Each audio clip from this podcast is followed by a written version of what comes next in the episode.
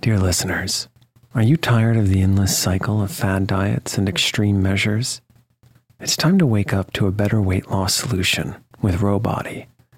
As someone who's been through the ups and downs of weight loss, I know firsthand the challenge of trying to find what will stick.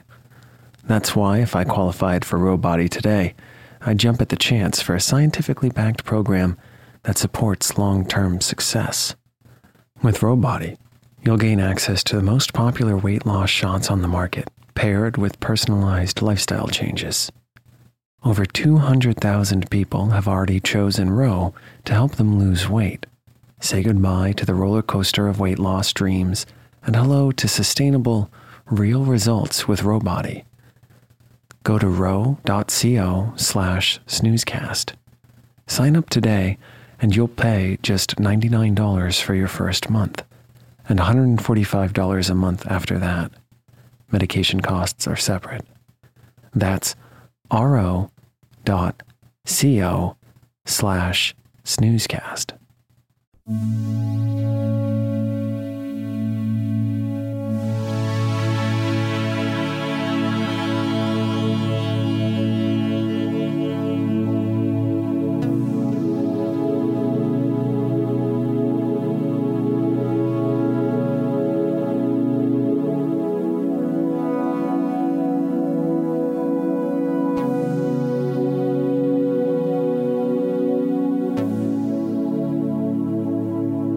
Welcome to Snoozecast, the podcast designed to help you fall asleep.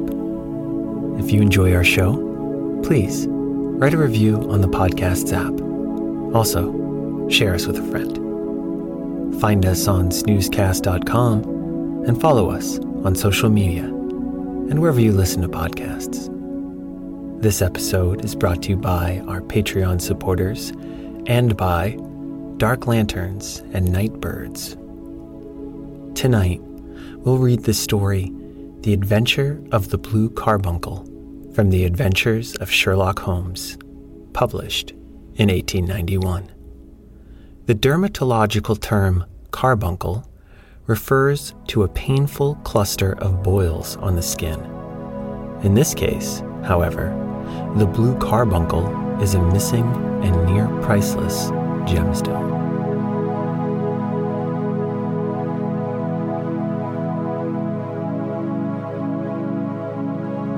Let's get cozy. Close your eyes. Relax your body into the softness of your bed. Now, take a few deep breaths.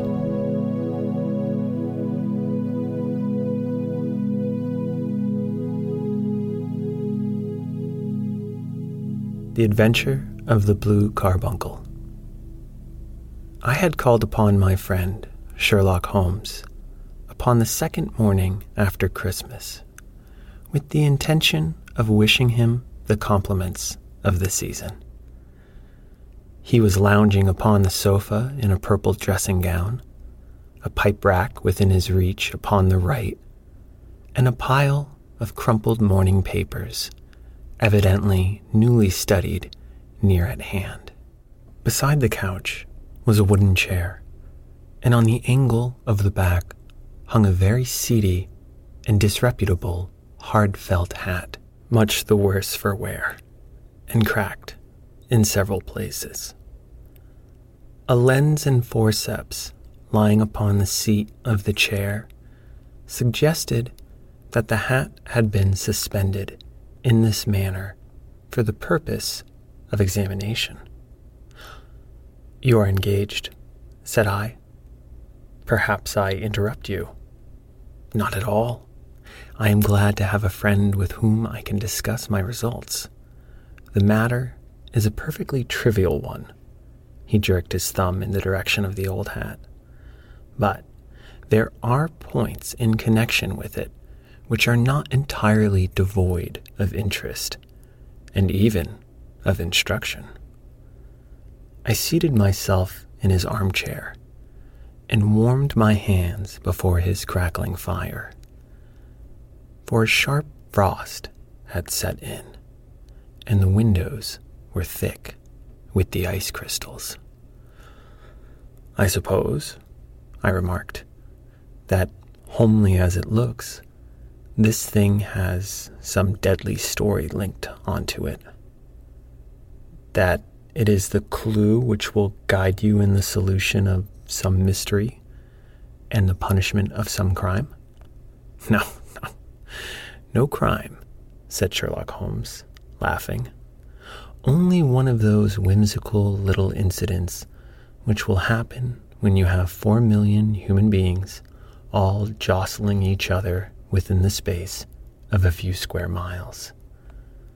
Amid the action and reaction of so dense a swarm of humanity, every possible combination of events may be expected to take place, and many a little problem will be presented which may be striking and bizarre without being criminal. We have already had experiences of such. So much so, I remarked, that of the last six cases which I have added to my notes, three have been entirely free of any legal crime. Precisely. You allude to my attempt to recover the Irene Adler papers, to the singular case of Miss Mary Sutherland, and to the adventure of the man with the twisted lip. Well, I have no doubt that this small matter will fall into the same innocent category. You know Peterson, the commissionaire? Yes. It is to him that this trophy belongs. It is his hat. No, no, no. He found it. Its owner is unknown. I beg that you will look upon it not as a battered billycock, but as an intellectual problem. And first, as to how it came here, it arrived upon Christmas morning in company with a good fat goose, which is, I have no doubt, roasting at this moment in front of Peterson's fire. The facts are these. About four o'clock on Christmas morning, Peterson, who, as you know, is a very honest fellow, was returning from some small jollification and was making his way homeward down Tottenham Court Road. In front of him, he saw, in the gaslight, a tallish man walking with a slight stagger and carrying a white goose slung over his shoulder. As he reached the corner of Goodge Street, a row broke out between this stranger and a little knot of roughs. One of the latter knocked off the man's hat, on which he raised his stick to defend himself, and, swinging it over his head, smashed the shop window behind him. Peterson had rushed forward to protect the stranger from his assailants, but the man, shocked at having broken the window, and seeing an official looking person in uniform rushing towards him, dropped his goose, took to his heels, and vanished amid the labyrinth of small streets which lie at the back of Tottenham Court Road. The roughs had also fled at the appearance of Peterson, so that he was left in possession of the field of battle and also of the spoils of victory in the shape of this battered hat and a most unimpeachable Christmas goose, which surely he restored to their owner. My dear fellow, there lies the problem.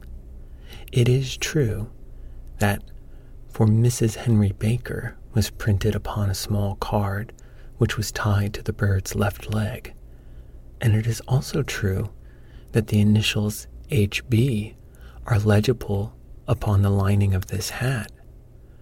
But as there are some thousands of bakers and some hundreds of Henry Bakers in this city of ours, it is not easy to restore lost property to any one of them.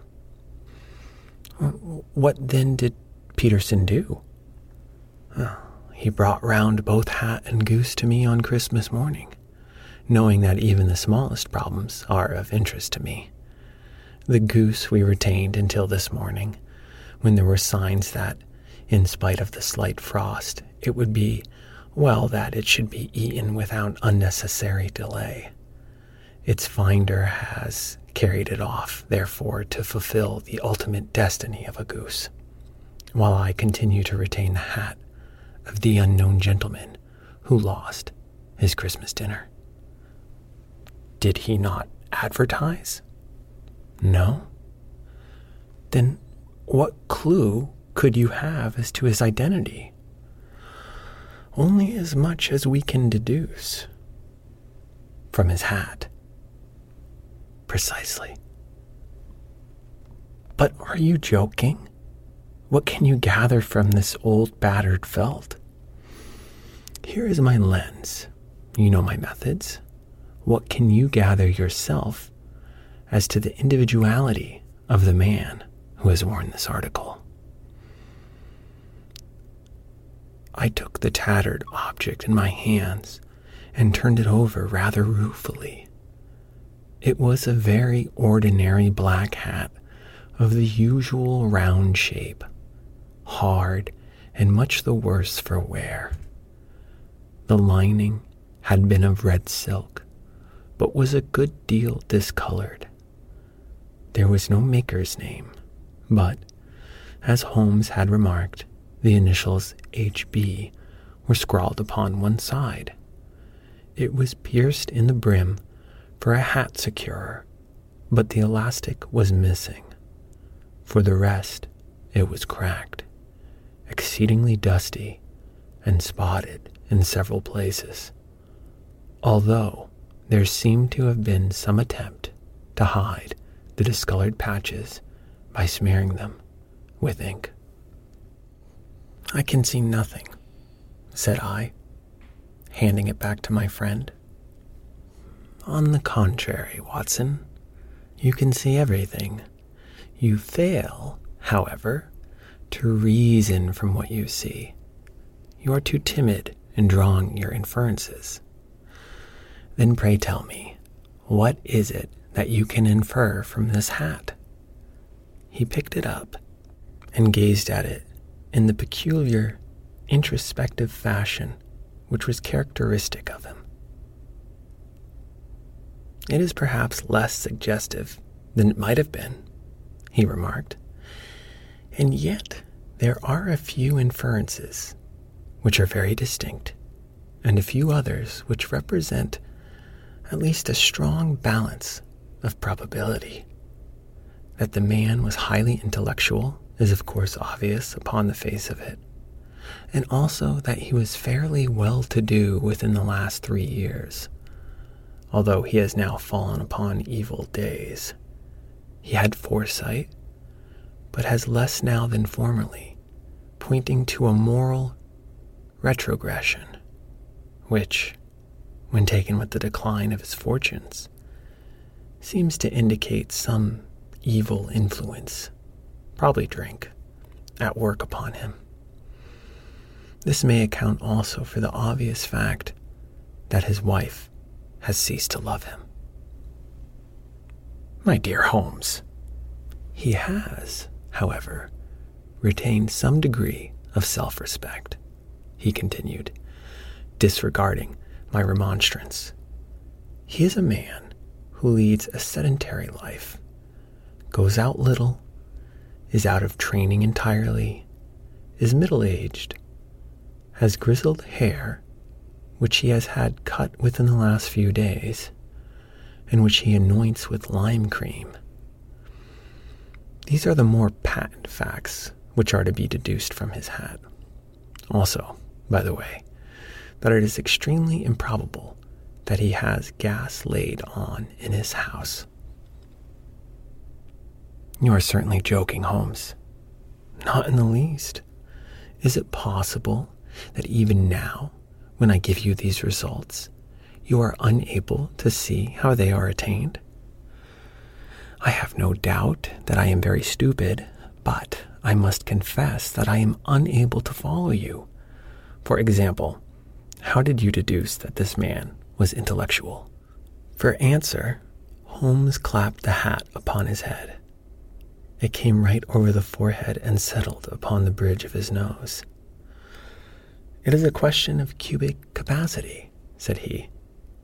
A man with so large a brain must have something in it. The decline of his fortunes, then? This hat is three years old. These flat brims curled at the edge came in then. It is a hat of the very best quality. Look at the band of ribbed silk and the excellent lining. If this man could afford to buy so expensive a hat three years ago, and has had no hat since, then he has assuredly gone down in the world. Well, that is clear enough, certainly, but how about the foresight and the moral retrogression? Sherlock Holmes laughed. Here is the foresight, said he, putting his finger upon the little disc and loop of the hat securer. They are never sold upon hats. If this man ordered one, it is a sign of a certain amount of foresight, since he went out of his way to take this precaution against the wind. But since we see that he has broken the elastic and has not troubled to replace it, it is obvious that he has less foresight now than formerly, which is a distinct proof of a weakening nature. On the other hand, he has endeavored to conceal some of these stains upon the felt by daubing them with ink, which is a sign that he has not entirely lost his self respect. Your reasoning is certainly plausible. The further points that he is middle aged, that his hair is grizzled, that it has been recently cut, and that he uses lime cream are all gathered from a close examination of the lower part of the lining. The lens discloses a large number of hair ends, clean cut by the scissors of the barber. They all appear to be adhesive and there is a distinct odor of lime cream. This dust, you will observe, is not the gritty gray dust of the street, but the fluffy brown dust of the house, showing that it has been hung up indoors most of the time, while the marks of moisture upon the inside are proof positive that the wearer perspired very freely and could therefore hardly be in the best of training. But his wife, you said that she had ceased to love him? This hat has not been brushed for weeks. When I see you, my dear Watson, with a week's accumulation of dust upon your hat, and when your wife allows you to go in such a state, I shall fear that you also have been unfortunate enough to lose your wife's affection. But he might be a bachelor. Nay, he was bringing home the goose as a peace offering to his wife. Remember the card upon the bird's leg? You haven't answered everything. But how on earth do you deduce that the gas is not laid on at his house? One tallow stain, or even two, might come by chance, but when I see no less than five, I think that there can be little doubt that the individual must be brought into frequent contact with burning tallow. Walks upstairs at night, probably with his hat in one hand and a guttering candle in the other. Anyhow, he never got tallow stains from a gas jet. Are you satisfied? Well, it is very ingenious, said I laughing. but since, as you said just now, there has been no crime committed and no harm done save the loss of a goose, all this seems to be rather a waste of energy.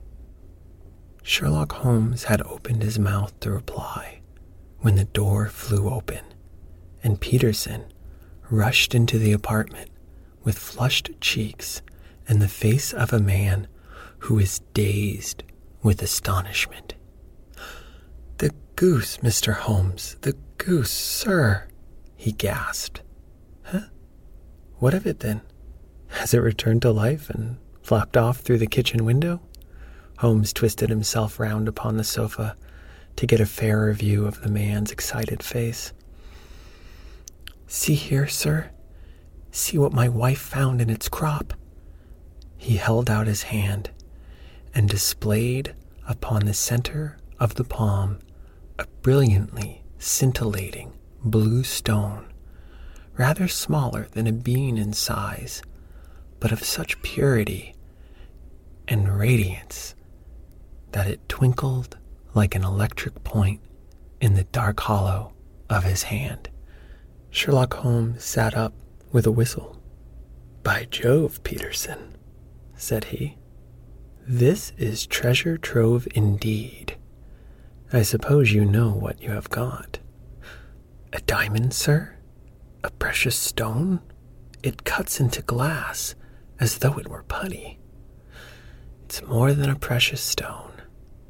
It is the precious stone. Not the Countess of Morcar's blue carbuncle, I said. Precisely so. I ought to know its size and shape, seeing that I have read the advertisement about it in the Times every day lately. It is absolutely unique, and its value can only be conjectured.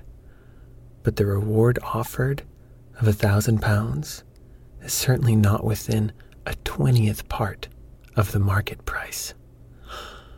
A thousand pounds, great Lord of mercy.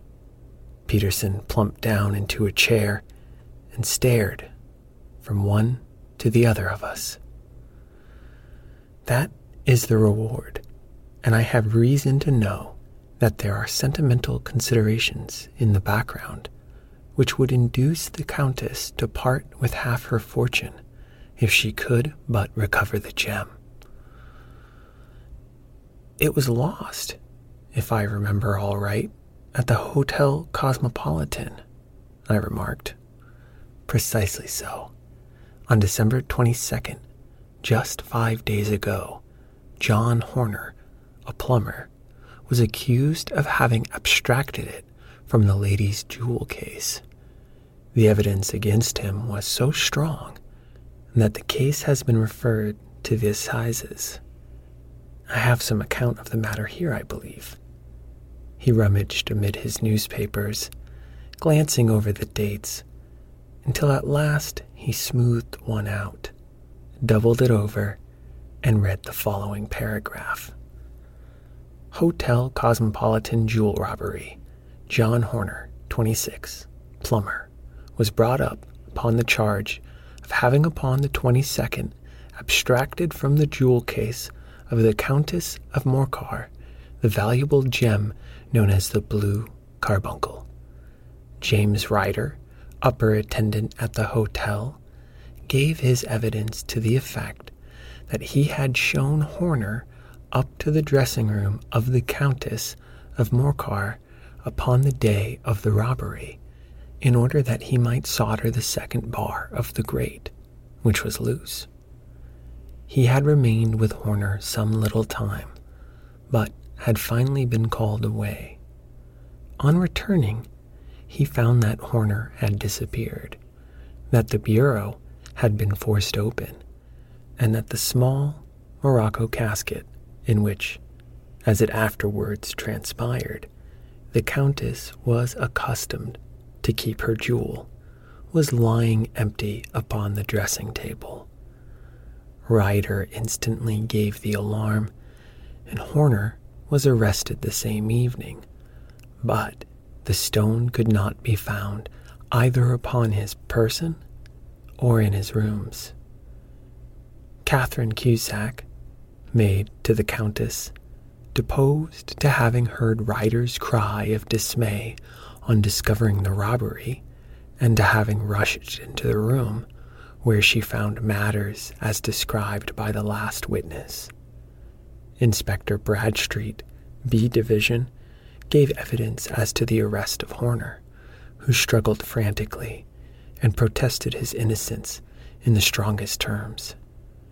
Evidence of a previous conviction for robbery having been given against the prisoner, the magistrate refused to deal summarily with the offense, but referred to it the assizes. Horner, who had shown signs of intense emotion during the proceedings, fainted away at the conclusion and was carried out of court. Hmm. So much for the police court, said Holmes thoughtfully, tossing aside the paper.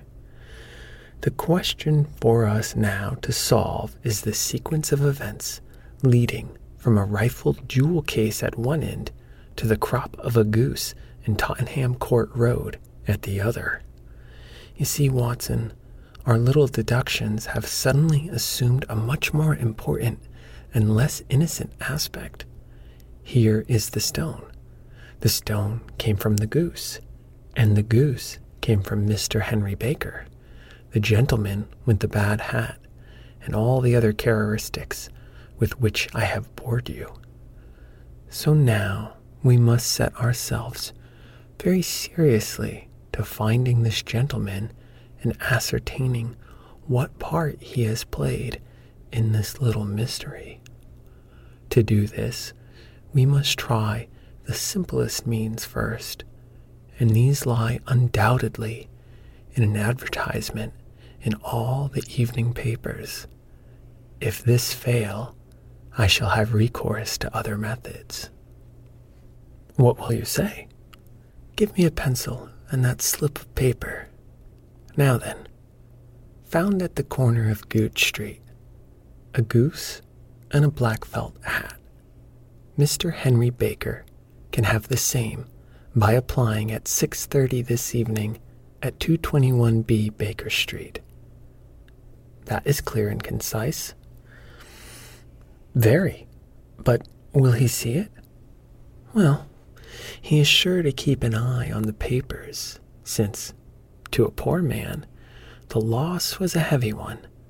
He was clearly so scared by his mischance in breaking the window and by the approach of Peterson that he thought of nothing but flight.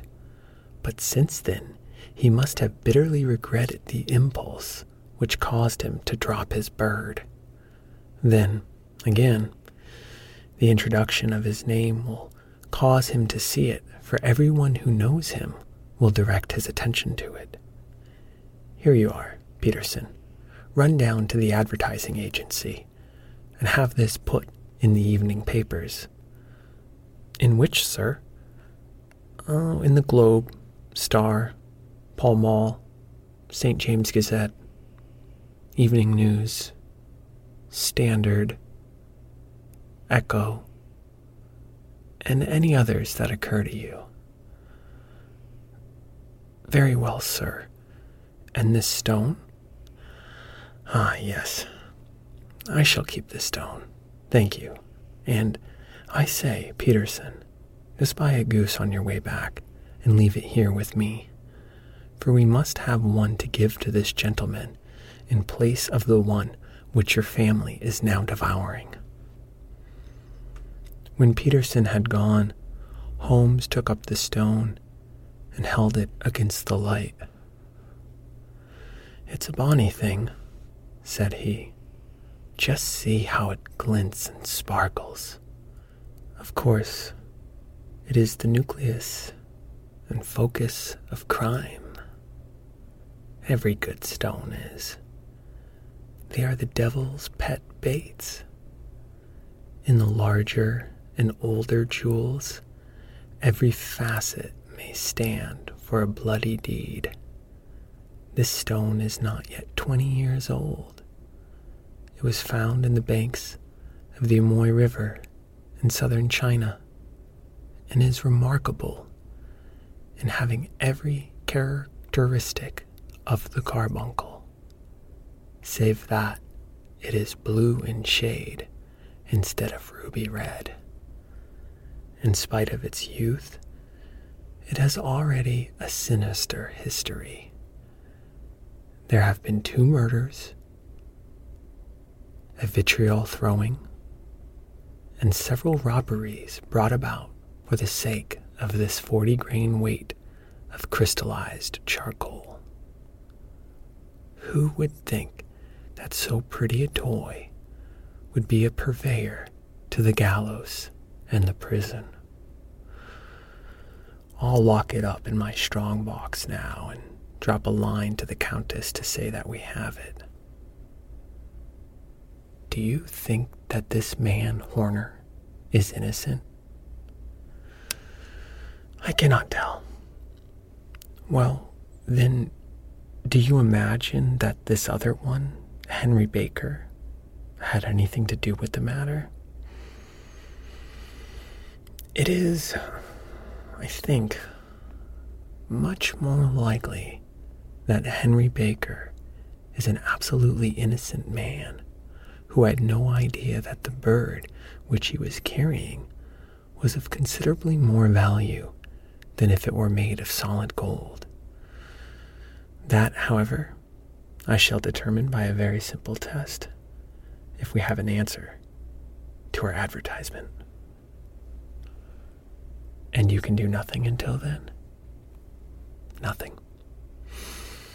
In that case, I shall continue my professional round, but I shall come back in the evening at the hour you have mentioned, for I should like to see the solution of so tangled a business. Very glad to see you. I dine at seven. There's a woodcock, I believe. By the way, in view of recent occurrences, perhaps I ought to ask Mrs. Hudson to examine its crop. I had been delayed at a case, and it was a little after half past six when I found myself in Baker Street once more. As I approached the house, I saw a tall man in a Scotch bonnet with a coat which was buttoned up to his chin, waiting outside in the bright semicircle which was thrown from the fanlight. Just as I arrived, the door was open, and we were shown up together to Holmes's room. Mr. Henry Baker, I believe, said he, rising from his armchair and greeting his visitor with the easy air of geniality which he could so readily assume. Pray take this chair by the fire, Mr. Baker. It is a cold night, and I observe that your circulation is more adapted for summer than for winter. Ah, Watson, you have just come at the right time. Is that your hat, Mr. Baker? Uh, yes, sir, that is undoubtedly my hat. He was a large man with rounded shoulders, a massive head, and a broad, intelligent face, sloping down to a pointed beard of grizzled brown, a touch of red in nose and cheeks with a slight tremor of his extended hand, recalled Holmes's surmise as to his habits. His rusty black frock coat was buttoned right up in front, with the collar turned up, and his lank wrists protruded from his sleeves without a sign of cuff or shirt. He spoke in a slow, staccato fashion, choosing his words with care, and gave the impression generally of a man of learning and letters who had ill usage at the hands of fortune. We have retained these things for some days, said Holmes, because we expected to see an advertisement from you giving your address. I am at a loss to know now why you did not advertise. Our visitor gave a rather shamefaced laugh. Shillings have not been so plentiful with me as they once were, he remarked. I had no doubt that the gang of roughs who assaulted me had carried off both my hat and the bird. I did not care to spend more money in a hopeless attempt at recovering them. Very naturally. By the way, about the bird, we were compelled to eat it. to eat it? Our visitor half rose from his chair in his excitement. Yes, it would have been no use to anyone had we not done so. But I presume that this other goose upon the sideboard, which is about the same weight and perfectly fresh, will answer your purpose equally well. Oh, certainly, certainly, answered Mr. Baker with a sigh of relief. Of course, we still have the feathers, legs, crop, and so on of your own bird. So, if you wish, the man burst into a hearty laugh. They might be useful to me as relics of my adventure, said he. But beyond that, I can hardly see what use this disjecta membra of my late acquaintances are going to be to me.